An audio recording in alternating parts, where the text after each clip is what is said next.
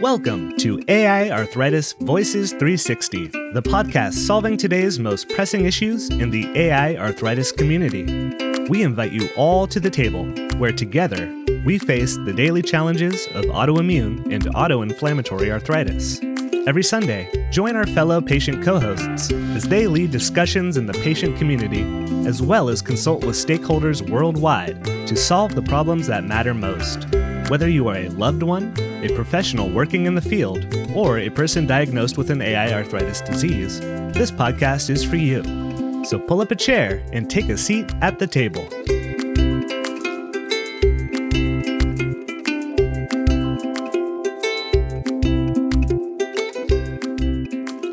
Hello, and welcome to AI Arthritis Voices 360. This is Tiffany. I am your host today, and we're going to do something a little bit special. We are going to air a little highlight reel, if you will, featuring four of the episodes that we have done here over the last few months. We thought it was a good time to revisit uh, that is currently in the midst of COVID 19. And because of that, we've been sort of inundated with this pandemic. So we decided to bring back some of the best of the best pieces so you can catch up on a few of the episodes that we've done. And also, after you listen to them, these kind of shortened versions, if you will, we'll invite you to take a seat at the table and join the conversation as we always do. The episodes that we're featuring are three where we had expert guests, different stakeholders, uh, rheumatologists, researchers, and one where we had a fellow patient co host, as we always have patients hosting this show, who also is a researcher. So we wanted to sort of feature experts. And these are different types, different stakeholders are all experts in their own right. But we also want to point out because we always do have a patient leading these conversations, we don't want to forget the patient is also the expert, right? We're the expert on living with these diseases. So pull up a seat and let's listen.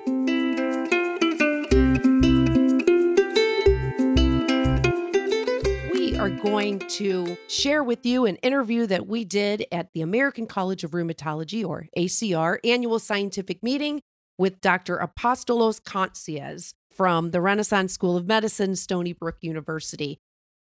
Okay, well, hello, everyone. We are talking right now with Apostolos Kontzias. Did I do it? It, it was great. You, have been practicing it very well, I it seems have. like. I, I really have, because that's a tough one. but um, I'm so excited to finally meet you in person. Absolutely, my pleasure. Because we have been collaborating on a patient reported Still's disease brochures project. That's exactly right. And right. that's how we met because I emailed you and said, we want the best. I, like- you be the judge. You. Well, actually, it was funny because last year, we told him this earlier. Last year, we when we were here, or it was the like, year before, I one of them, and you were speaking, and we couldn't go because it was a paid session. And we almost stalked, I, we almost stalked you outside. I could like have a given fan. you tickets. I, I wish I well, knew. now I know. Now we know. But you're at Stony Brook. That's exactly Right. right. I've been with Stony Brook over the past uh, year and a half, where I'm directing the fellowship training program there. And at the same time, I'm co directing the adult autoinflammatory clinic. There is still a big confusion, particularly among the patient community. What is autoimmune? What is autoinflammatory? Yes. Which do I have? What is the difference? Could you shed some light? Absolutely, I'll try. I'll, I'll try my best and and see how how it goes. So essentially, everybody has known over the course of years, you know, what autoimmune conditions are, and classic ones are lupus, rheumatoid arthritis, and they are related to issues with one of the two arms of our immune system, and that's called the adaptive immune system, as opposed to the older version uh, of it all that we have, which is called innate immune system. And Dr. Kastner was actually the one who coined the term autoinflammatory to showcase the, the patients who have inflammatory symptoms, that is, you know, fever, rashes, uh, joint pains and aches, and arthritis, in the absence of specific signs uh, objectively in primarily in the labs of conditions like lupus and rheumatoid arthritis are autoimmune conditions. So in patients with lupus and and all uh, and related conditions, there are biomarkers, there are labs that we do for patients, you know, an ANA, double stranded DNA, rheumatoid factor, people will know mm-hmm. uh, that they're frequently positive, and by default, they are positive, and that's why they are called autoimmune. But in autoinflammatory syndromes, all of these labs uh, are pretty much unremarkable or low positive, even though they can be highly inflammatory, these mm-hmm. patients. And that's why there's a diagnostic delay because the markers are negative, even though uh, there is inflammation there. People are really uh, drawn into all kinds of different of doctors to try to figure out, you know, what exactly is going on. But they do present both autoinflammatory and autoimmune with arthritis oftentimes. Mm-hmm. So they do have some common features with increased markers of inflammation and at the end of the day, this was a mental construct and, and, and, dichotomy for researchers and clinicians to allow grouping patients into distinct different categories so that we can study them because they do not behave the same clinically um, mm-hmm. and they do not present in, in similar ways uh, necessarily, right? So that was one of the major drivers behind the classification and distinction between autoinflammatory and autoimmune to begin with. Okay. So there are essentially, if we're trying to relate this to patients, two different sections, segments mm-hmm. of the, Im- the immune both system. relating from the immune system. That's exactly right. And one being innate. Correct. Does that tend to happen to younger people because it's innate or That's a very good point. In the classic type of autoinflammatory syndromes, which may be genetically mediated, you can definitely see them in, in early on in, in children, but more and more so, we do see unrecognized, you know, patients in the early adulthood or you know uh, juvenile patients adolescents and so on and so forth so not necessarily the okay. answer is you have adult onset still disease for example yep. which is a classic you know, autoinflammatory condition that is definitively by default seen in patients in early adulthood, usually mm-hmm. or later on, and others. Uh, you know, we've diagnosed patients with TRAPS, TNF receptor associated periodic syndrome in, in, in adults. Maybe not mm-hmm. as commonly as is in children, but they're out there and it requires a high level of suspicion and not assume that these are conditions of childhood or right. you know that, that's the key thing so as far as um, the other side the ad- adaptive Mm-hmm. Is that what the word? Is this is what, what it is. Adaptive okay. immunity. Yes. Mm-hmm. Now, and that is typically then autoimmune, correct? correct? And some patients have asked this question, so I'm I'm going to take this opportunity. Does there have to be an environmental component to adapt? I mean, is that what that means? Usually, there are triggers to generate inflammatory symptoms, and environmental triggers may trigger either the innate or the adaptive okay. immunity. Uh, uh, That's uh, great. yes, for example, sun exposure I mean, triggers. it's not great, but you yeah, know what yeah, I, you know.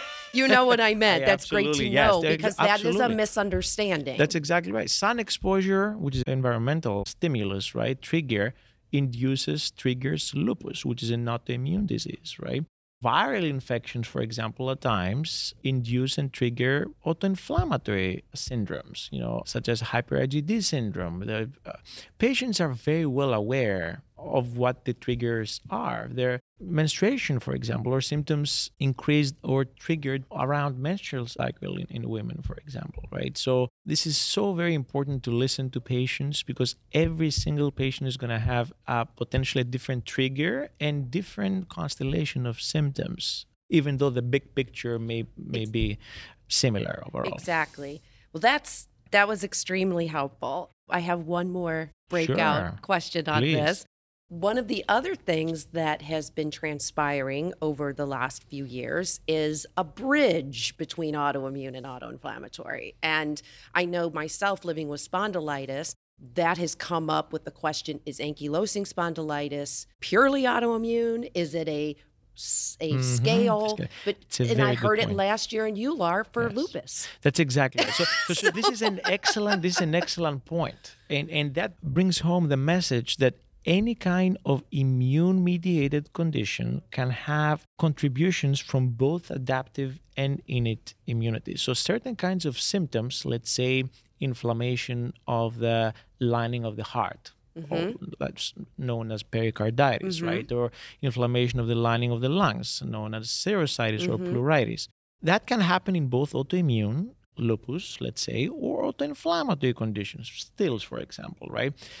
It's more and more known that certain kinds of symptoms have contributions from both. And serositis may be more of an innate immunity, autoinflammatory related symptom, uh, as opposed to a classic autoimmune uh, symptom related to adaptive immunity, for example. So, and there is anything in between, like such as spondyloarthritis or ankylosing spondylitis, for example. By definition, you don't have autoantibodies. Patients do not their immune systems in autoinflammatory symptoms they do not recognize structural components mm-hmm. of of their cells of their immune cells uh, and others that's by definition what autoinflammatory means. Okay. So, one of the things that IFAA does, literally, a part of our mission is utilizing patient voices to impact change, whether that's in education or awareness and advocacy or public policy or research. So, as we're moving forward in understanding and teaching the patient community about the autoimmune versus autoinflammatory, what would you suggest to IFAA that we ask patients to report on or to track as far as this is auto-inflammatory or maybe this is more on the autoimmune is there mm-hmm. anything mm-hmm. that we can do as a as a patient voice or as a nonprofit to specifically track to help sure. differentiate one or the other or um, in terms of symptom recognition at times systemic inflammatory symptoms such as especially fever mm-hmm. could be high fever you know could be potentially low grade fever associated with rashes, for example. Right. That's, that, these are a, a couple of clinical symptoms that definitely point towards more autoinflammatory. It's not that they cannot be seen in autoimmune, but uh, like with lupus, again. Correct, exactly, lupus. exactly. So in lupus is, is a mim- great mimicker of anything, of yeah. everything. Well, in psoriatic arthritis, but that's a different level. Of, that's a different type of, correct. Of rash. But high, high, highly inflammatory symptoms, especially in the absence of specific positive labs. Okay, yeah, that makes um, sense and increased markers of inflammation. Mm-hmm. Uh, that, that's that's that, these are a couple of points that can give clues for both patients and treating physicians that this could be it. That's great. Thank, thank you. Mm-hmm. Well, before we, we wrap up here, I just want to ask you. You're here at the ACR, yes, and uh, I know that you're not speaking. Not, See, not this shoot, year. I could have got it now. Not we could have got year. in for free. so next, either you you or ACR, I'm gonna stay I'm, tuned. I'm gonna stay tuned. But um, tell us just a couple of exciting things that you plan on on so, doing while you're here. Yeah, so so I'm planning to review posters in regards to recurrent pericarditis. That's that's one of the potentially auto inflammatory mm-hmm. conditions mm-hmm. presenting both in uh, in children and adults. There's a high burden of disease activity uh, in these patients, and what do we do with steroid dependent and colchicine resistant for these uh, kind of patients? Uh, so there are a couple of uh, interesting posters there. There are very a couple of very interesting uh, talks from the group, uh, the NIH group of Dr. Kastner and Dr. Ombrello, Mandy Ombrello, who is going to be giving a talk on patients with undifferentiated autoinflammatory. So, how do you approach? I saw this? that. Is that a paid one? I think so. Maybe. maybe. maybe, we need to talk. Maybe, yes. Because I think I have that on my list, and now I'm like, oh. Both are excellent speakers. You okay. Know, you might um, get a um, text from me you know. later. yeah. So so okay. yeah, it's it's uh, it's a very interesting uh, um, conference to attend to. Okay. Well, great. Thank you so much too for coming by and Appreciate doing the opportunity this. to so talk. So that's it. Wrapping up here with Apostolos. I'm yes. not even going to do the Exotic. second one. I, I got through the first one. So.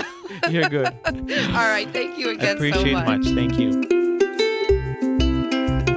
Hello, everyone, and welcome to AI Arthritis Voices 360. This is Tiffany, your host, and I am here today with Kaleb Michaud. And I'm very excited to have you here, Kaleb. I'm excited to be here, Yay. Tiffany. I've had the pleasure of knowing Kaleb actually for a few years now. It has. It's just time flies when you're having so much fun. Exactly, exactly. and when lack of sleep at meetings, yes. so, Kaleb, why don't you start with just a little introduction on yourself? Well, my name is Kaleb Michaud still, and uh, I am a, a researcher. I'm an associate professor at the University of Nebraska Medical Center in Omaha, and I'm also the co director of Forward, the National Data Bank for Rheumatic Diseases. Great. You also are a person living with autoimmune That's right. disease as well. I was diagnosed at age three with juvenile rheumatoid arthritis. The real overall general topic that we're going to be circling back around on is how patients, people living with these diseases, can get more involved in their own health care and their own journeys. And you're right, these diseases, for the most part, sometimes you're good, sometimes you're not so good. Yeah. And it's important to remember that the work that the registries, data banks are doing are monitoring our journeys the ups, the downs, the in betweens. And that's how important is that to science, would Oh, you say? It's incredibly important, especially for people who don't live with it. It's so hard for others to understand what it's like to have this. Everybody has a good day and everybody has a bad day, but this is a different type and how that's impacting you. And, you know, for some folks, like the worst day ever for them had been sort of having a crook in the neck or something, you know, but it's just uh, uncomparable at a certain level. But it's exactly that that we want to see, like what's important to capture and what really makes a difference and what really matters. Absolutely. I want to go back for a moment. And as we're talking about this, getting involved in your own healthcare journey, and you, as you mentioned, have become a researcher yourself, take us back to where it all started. When was the moment that you started saying, you know, this this is my journey. this is how I'm going, to be involved in my own healthcare. Well, I, I, I was spoiled. So I was diagnosed when I was three. And, you know, that was before I could read and write very well. But my first rheumatologist was Fred Wolfe, who Mhm. started the NDB, the National Data Bank for Rheumatic Diseases. So the journey sort of comes full circle. And whenever I'd go to see him, the person at the clinic would give me a four page form to fill out. And that's just what I knew from day one. Mhm. And I went to a different rheumatologist once, and they didn't even have anything to fill out. And what they were doing, and this is back in the 70s and 80s, not to date myself or anything, Too late. yeah, they would put this into the computer immediately. And it was digitizing what I put on the form, and he was collecting it. And Dr. Wolfe would take a look at a printout on a dot matrix printer later on when it got fancier, saying, Well, it looks like you're doing better now compared to you were last three times you were here. And you can see here, and he would point to this on the sheet of paper. And I was like, oh, he's actually capturing and doing something with this. And this is in the 80s where, yeah. and people have trouble doing that now. So, Mhm. so this is 30 years later or so. That's when I first knew that this is important to collect and there's something from it that you can actually record and find useful. I went to a different rheumatologist many years later. I moved around the country. And, you know, one time the doctor goes, What's going on with your stomach? I'm like, What do you mean? I wasn't thinking about my stomach. It's like, Well, the last five times today is much worse. Your stomach is a condition compared to the other times. And I want to know what's going on. And it led to actually a diagnosis and treatment and something else because I wasn't aware that this actually was getting worse. But I answered the questions accurately and consistently so that actually it was helpful. And he found a diagnosis that I wasn't fully aware of because I was there to focus on the joints. Right. And, but the point of that being is he found something by tracking, Yes. by keeping a consistent pattern, a consistency of the reporting over time. Did you have ups and downs in that journey too? You Oh. were good, you were bad, you're Oh, yeah. I mean, and it led to surgeries, led to being Mhm. in a wheelchair, to being like a normal person that was like invisible, so no one can tell. So, I mean, when I was here, somebody said, "Hey, where's your brace at?" I'm like, "What are you talking about?" oh, oh yeah, that thing I was wearing two months ago. Oh wow, right. completely. I mean, there's ups and downs along the way, and some days are good days. I think tomorrow will be a bad day, not because of this, but because Well, of lack of not. sleep and, and being up so late, but uh, and walking around so much. Oh yes, that is one thing. If for those of you listening who have never been to an ACR meeting, Oh, you get your steps. I w- look look. I'm wearing tennis shoes. Yeah, smart. Deb, take a picture of my tennis shoes. We're going to share this with you Your on social media just at the very time. The very time that we're talking about this. Uh, but and I'm all dressed up, but I've got tennis shoes on. I guess that's getting involved in our own healthcare in a in a different way, but we have to make sure we take care of ourselves. I'll add to this though. The, the questionnaires are long and some of it's, you know, repetitive, but there's something to be said for giving your own health and your own care some thought. Hmm When you sit down and reflect on how are you doing? I love having rheumatologists and doctors who I want them to care about me. I want them to want the best for me. But if all they do is empathize and give me a hug or feel good, like it's it's not helping me take care of my health in Right. the end. I want to have friends and family, hopefully, for that aspect. How are you doing today? Are you able to do this? What level of pain are you in? Are you able to be with other people socially? Are you able to sleep? All these aspects that are very important to our everyday life and what we consider to be definitions of what's a good life to live. Mm-hmm. And these are not simple things. And I think giving it some time to reflect and twice a year to do that, which can be hopefully not only helpful for the researchers, but helpful for the participant to take a look at that.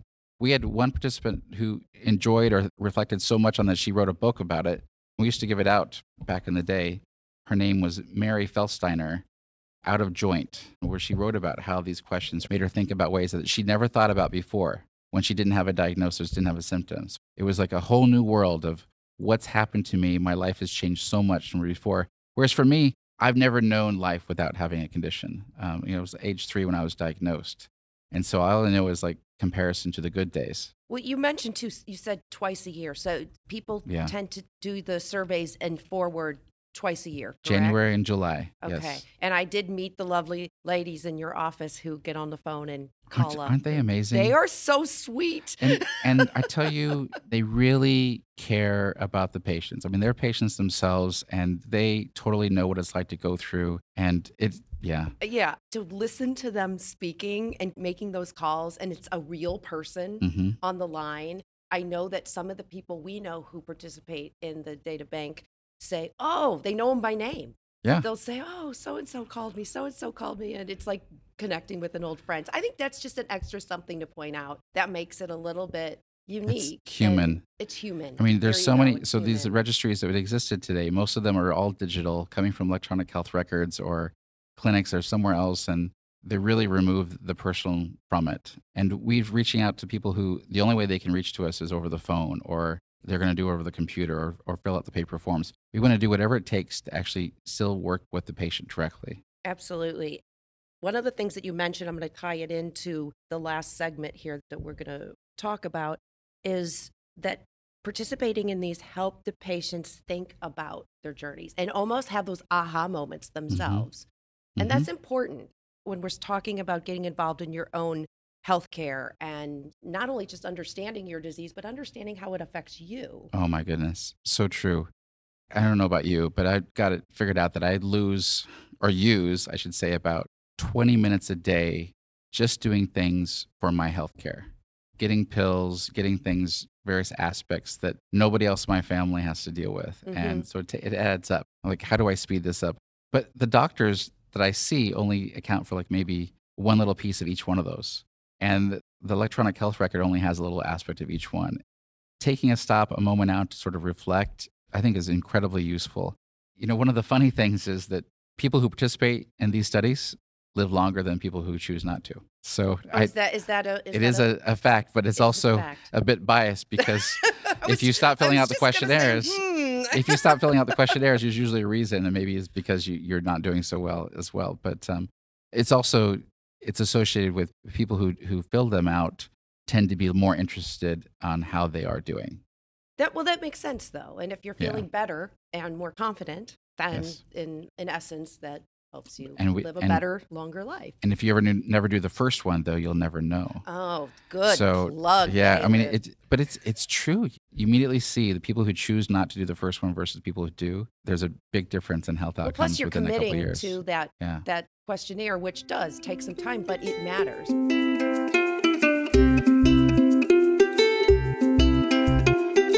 So we are here, myself, uh, Tiffany, and Deb, and uh, we are both people living with rheumatic diseases. And uh, we are actually, this is a segment from our tour for AI Arthritis Voices 360. We are at the American College of Rheumatology uh, uh, annual scientific meeting.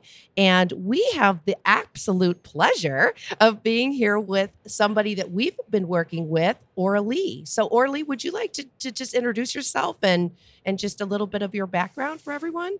Yes, absolutely. So I'm a current rheumatologist and uh, I'm also a researcher. My main focus is uh, rheumatoid arthritis, and especially how can we improve standard of care in rheumatoid arthritis by providing um, tailored treatment to patients. So we make sure that we are going to give the right drug to the right person at the right moment.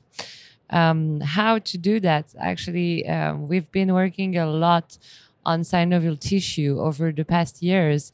And I'm currently the co chair of the European League Against Rheumatism um, Synovitis Study Group what are we doing in this study group? We actually are focusing on the tissue as um, the key organ targeted um, in rheumatoid arthritis. And um, we are analyzing cell infiltrate in the tissue and making sure that um, we can better identify which uh, patient would benefit from which treatment.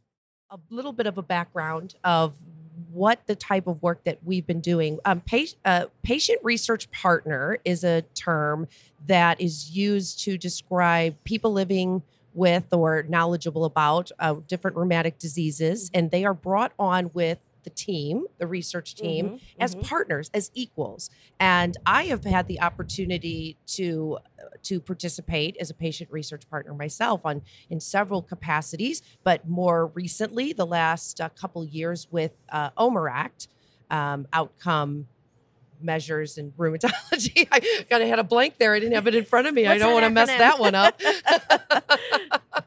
um, so um, I am on. Uh, I am in one of the working groups, and I and I had the pleasure of meeting Aurelie at the last uh, at the last meeting in Australia, and I was a person who was able to sit in and listen to the great work that they're doing on with these studies on how the the tissue can it was it predict predict rheumatoid arthritis. So, if you could just briefly, Aurelie, tell us a little bit about the novel, the excitement, the thing that this is going to make scientific science uh, science make, make a difference right yeah. make a difference in science how is how is this work that you're doing at OMERACT and in this group in particular and benefiting the patient and be- yeah, yeah, benefiting the yes. patient well um, actually it appears that within the synovial tissue, there can be some different patterns in terms of cell infiltrates.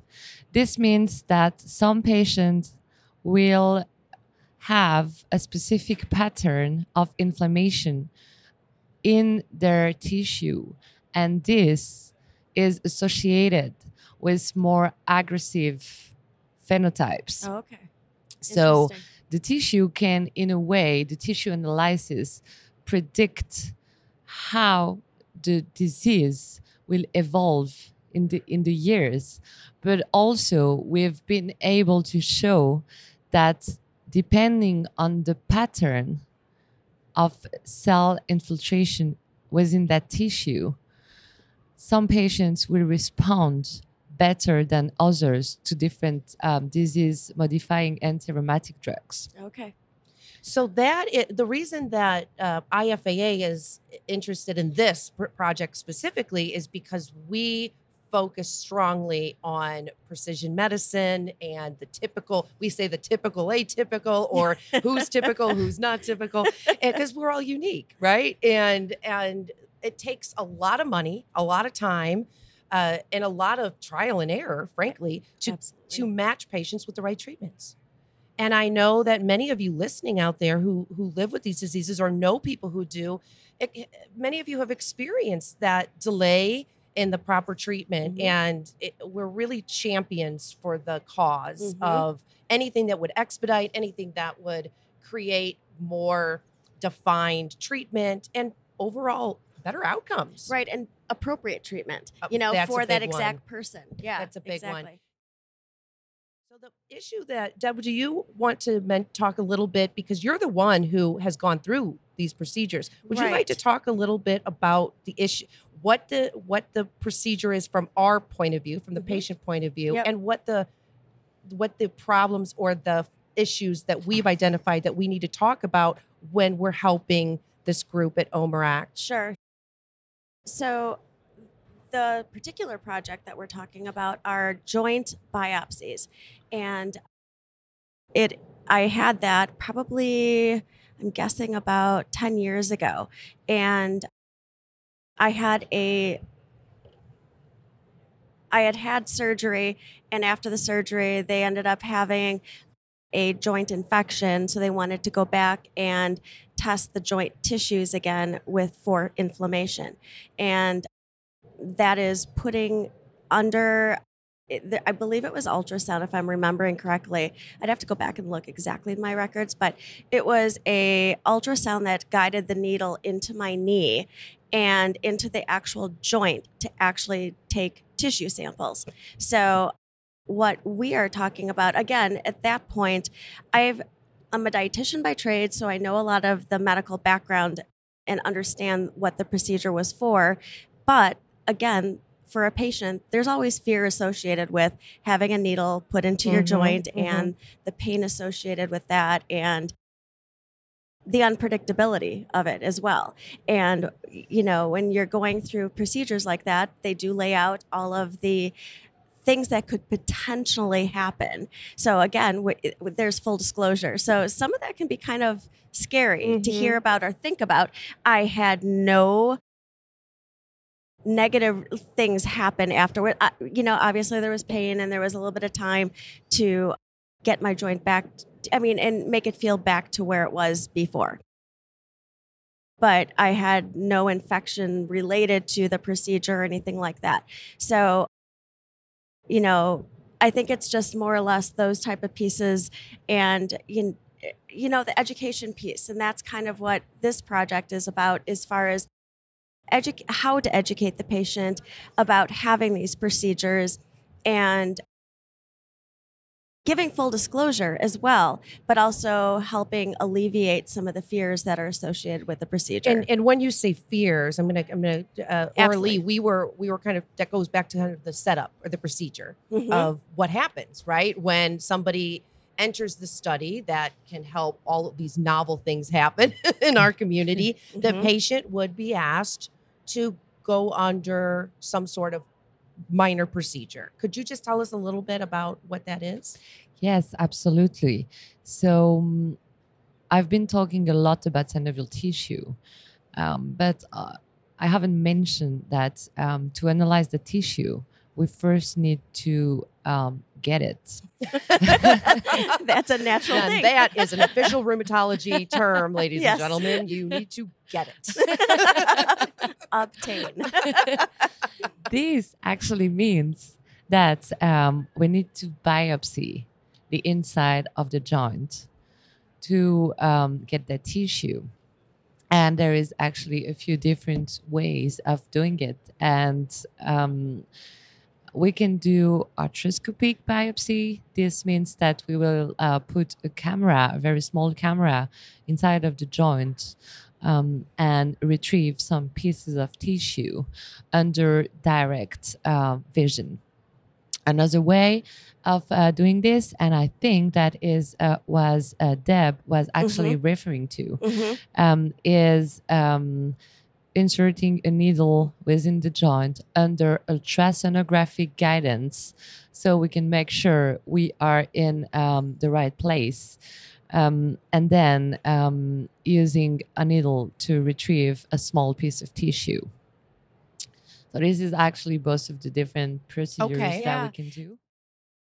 Something that we discussed yesterday as well, and that is really important. Going back to what you were saying, mm-hmm. uh, Deb, is mm-hmm. that um, it's really important that the patient can get explanation on why. Yes. And yes. because we're doing the biopsy for many different reasons. And um, obviously, if we're doing this for a clinical uh, purpose, I mean, if we are tracking down an infection, yeah. this procedure, uh, so as you had it, yes. um, I mean, it's something that uh, is um, I would say unavoidable. Like it's yes. something that has to be done. Right. right. And I that point. was exactly what my case was is exactly. it had to be done to track down the specific type of infection Yeah. too for the right medication, like you were saying, even in your introduction of you know explaining this. Yeah. But in the, your case, or Yeah. in the case of research, Exactly. On the other hand, it doesn't have to be done. It's something that um, can be done in order to um, go further in our research and improve standard of care. But it's obviously up to the patient to accept or not um, the procedure. right? So we have to uh, say why it's important and why we want to do it. But obviously, we also have to say that it won't affect um, the way the patient is going to be treated at that particular moment. Right. It's um, it's like an investment in the future. Yes, that's know- a great way of explaining it. I like Yeah. that. Love that. I do too. I really like I'm, that. s- I'm I'm visualizing all of these posters and all of these great like we we always say you can change your world uh, we, you can change the world from your sofa at Yeah. IFAA. It's like it's like it goes right along that lines. You know, you can change the world with your your tissue or your, Yes. you know, Yeah, like, but- but it's true. Who knew? It's true. The Right. It that you- and then you can and then you can go back and you can sit on your sofa and rest yes. and continue to change the world with IFAA. See Yes. that works? It's all it all it all magically just just comes together. One of the things I want to point out is that if you're going to do trials like this for clinical purpose, like Deb had, it is uh, unavoidable. But in cases like this, it's voluntary. And that's really what we need to, to know here. If you had to go under one of these treatments, that's one thing. If you didn't, would you do it in order to advance science? So that's really the burning question here. And how can we help researchers recruit for trials like this? Even if you aren't somebody who would be interested, um, please still have a voice and tell us why. To do this, just simply visit aiarthritis.org backslash podcast and look for the link to this show, the Changing the World with Your Knee. and if you click on that, it'll take you to the whole episode page. And from there, you'll be able to learn more how you can help us out.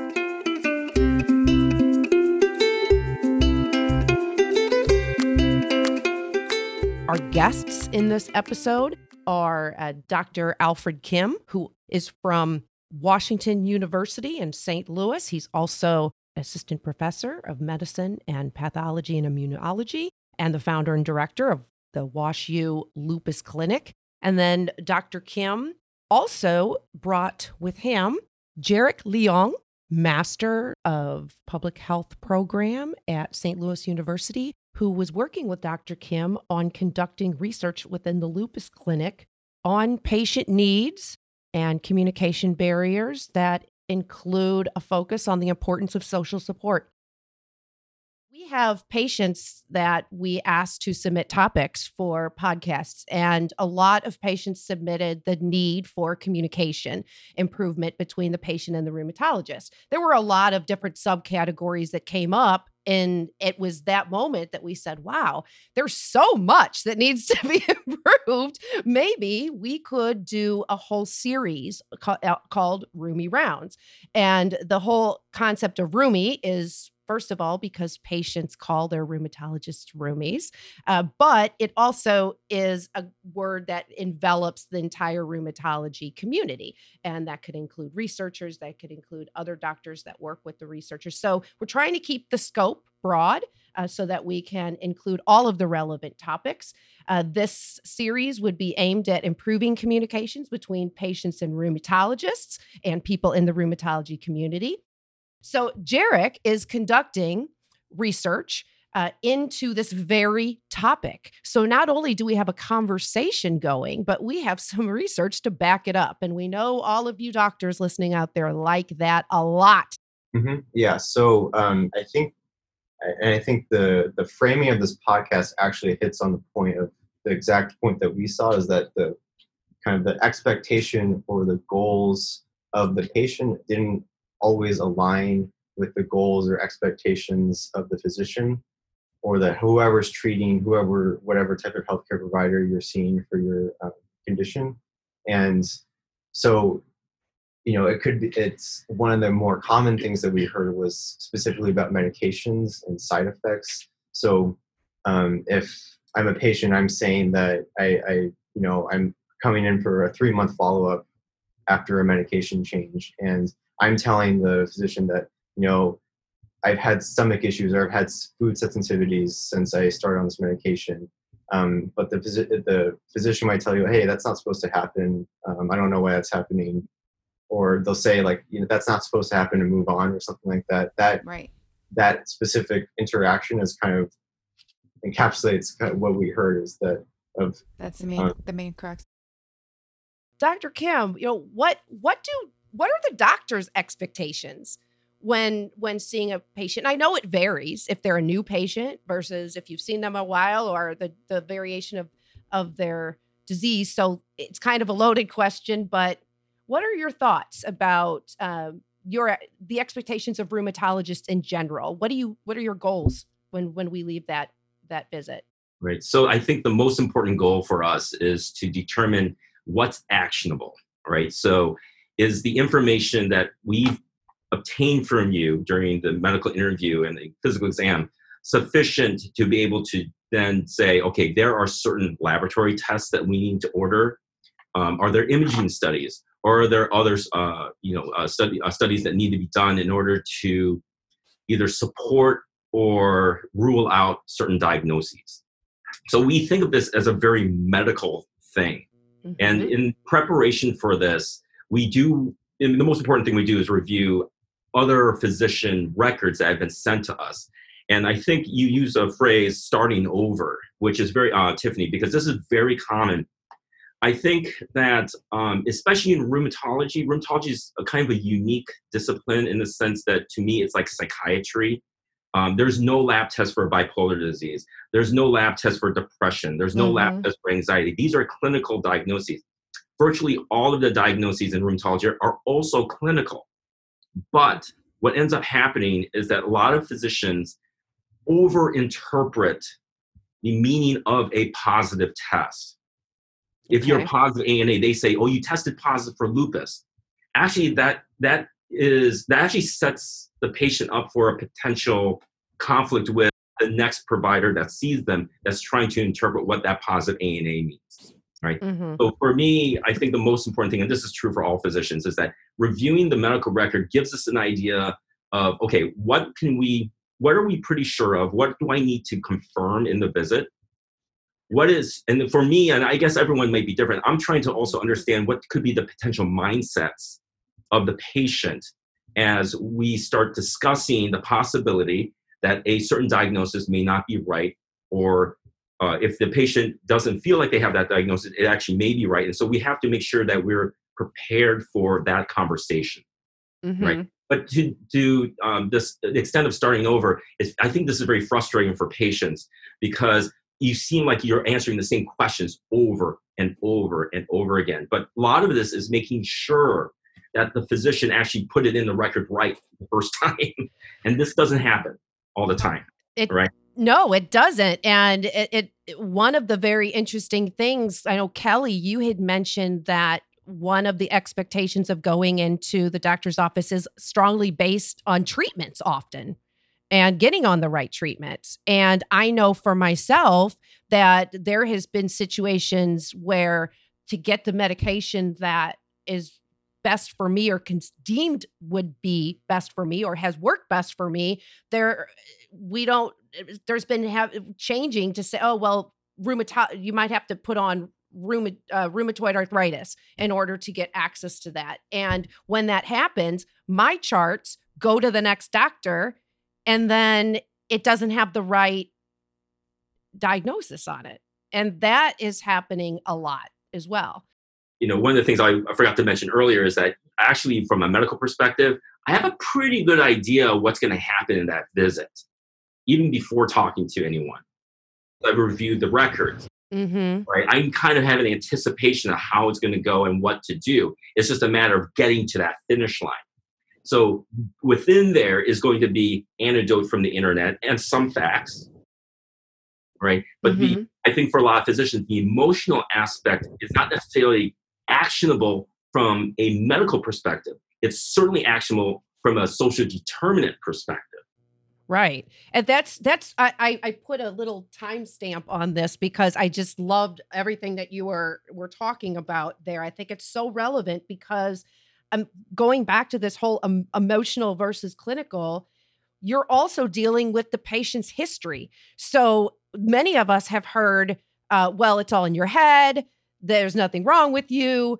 And so, especially those early visits that you have before you develop the relationship with the doctor, and even afterwards, it's almost like uh, um, uh, it puts you on the defensive when you does. walk in. It's like anything in life. You have your experiences drive your emotional reactions, right? So if you have a history of a rheumatologist saying something to you, it that worry or that that I know for me, I always worry that oh, what if I if I'm finally doing better because I've had experiences where I do better on my medication and then I'm told by a new physician, well, I don't see anything wrong with you. There you shouldn't be on medication. And the reality is I'm better because of the medication. Uh, so but I I have that. Now that's drilled in my head that that is a fear that I can't seem to get rid of. Thank goodness I found a good doctor that I don't think will do that. I think you know these experiences, and you mentioned this earlier, Kelly, but this is not just shared with a lot of patients. Is that you know part of the self management of being a, a, patient with a chronic illness is learning how to advocate for yourself. Yeah, I find that so pathetically sad that has to occur, right? And there, there's advocacy within so many different parts of the system as well. You know, with your doctor, even with the receptionist, with with uh you know, insurance. I'm fighting with insurance now over something that I just do not understand. But it's that advocacy piece. And, you know, again, that's nothing. I always say, I didn't grow, I didn't, I wasn't a little girl and planning to grow up to be a patient advocate. That never, I didn't even know what that was. But when I got sick and I didn't know what to do and I started seeing all this other stuff going on, I was like, wait, somebody has to learn how to do this. So luckily I found Tiffany my sister from another mister, and we were able to put something together. But I think you're right. It is very sad because these things, they're so it's so multi-layered, and there's so many different things. And I think the most important thing that I think patients need to realize is that you know doctors are people too. I understand we're all going through pain, but you know there is no simple magic pill. The last question I wanted to touch on: When is it time to part ways?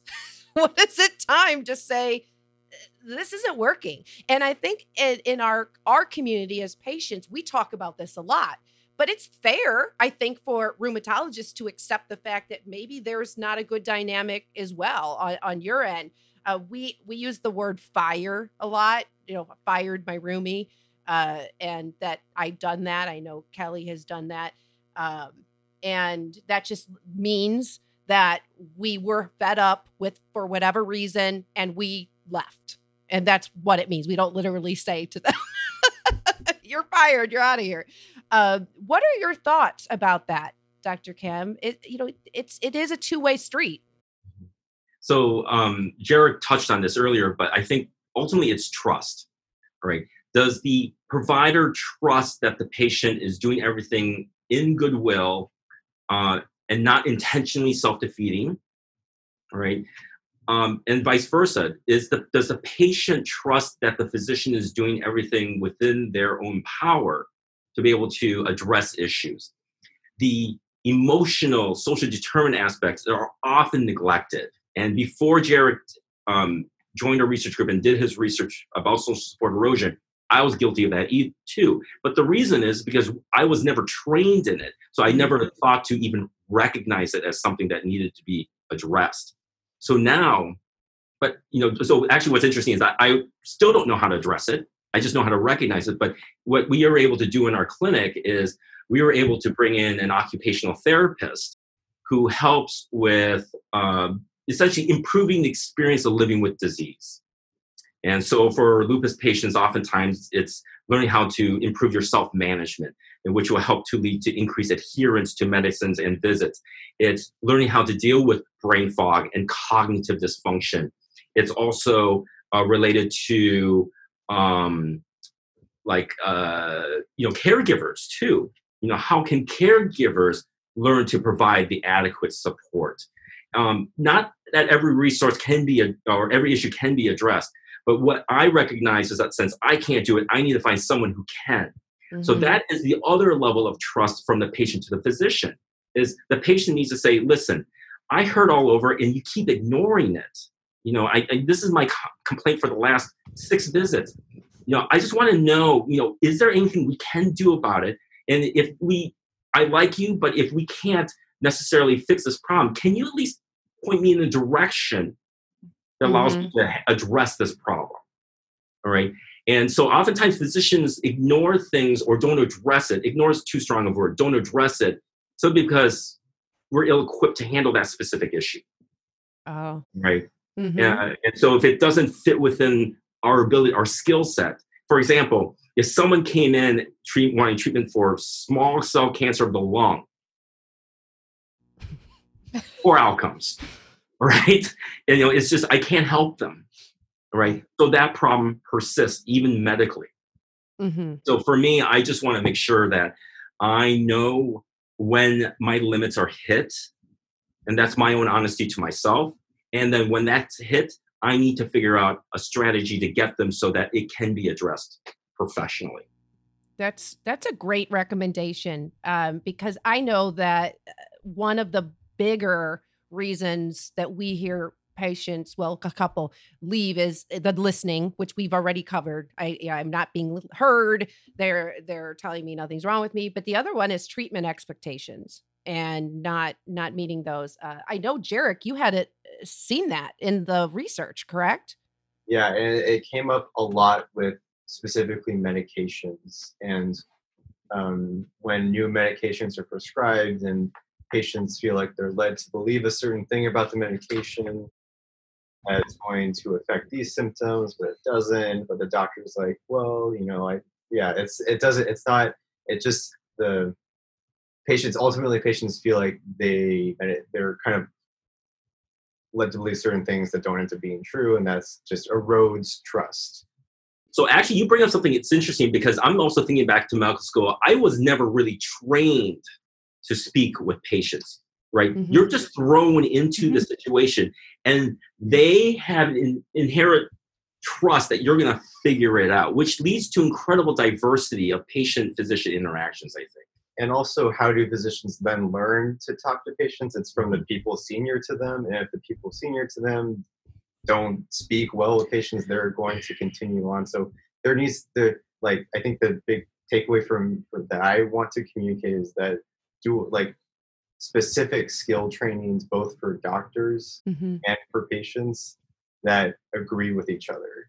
Like because that's i think that's you know it's very broad but i think you know this podcast and the work that you both are doing um, really speaks to the patient side but i think you're also helping communicate with having people like other physicians including dr kim on the podcast communicating about their perspective. It's all this is all in that vein so. Absolutely. Uh, that's that's that was perfectly said. By the way jarek and i think it also goes back to what dr kim said earlier when i asked what is the ideal uh, patient that that comes in? And, and he just said they commute you've got a variety. Some communicate well. And that that's the same with doctors right? I mean we're all humans under underneath it all and we all have different skill sets and different social skills and communication skills and that that just plays into it naturally and and that's something that we also have to consider.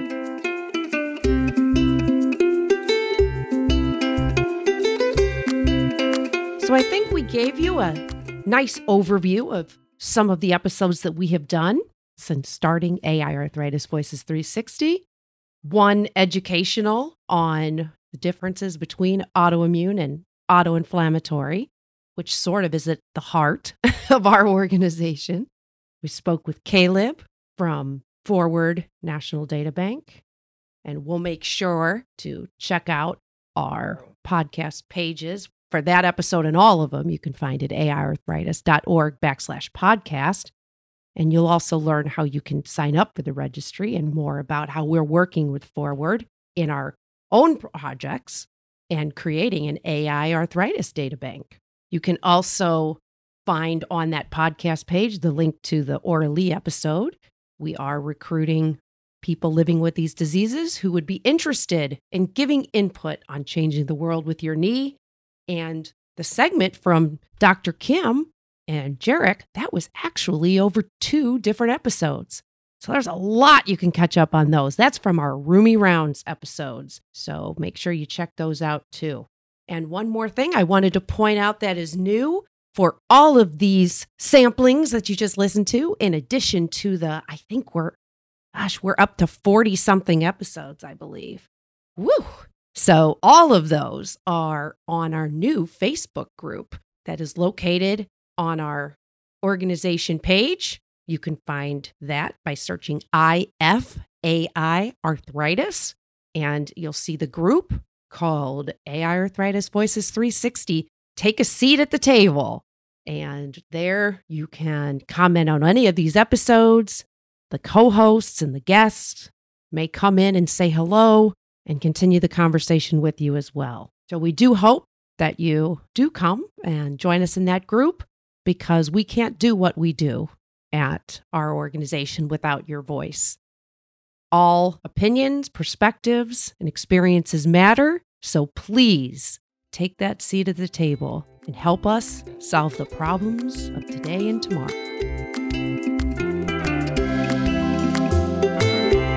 AI Arthritis Voices 360 is produced by the International Foundation for Autoimmune and Autoinflammatory Arthritis. Find us on the web at www.aiarthritis.org. Join us again on Wednesday for our special breakout episode, where we bring your comments, questions, and ideas to the table. Also, be sure to subscribe to this podcast and stay up to date on all the latest AI arthritis news and events.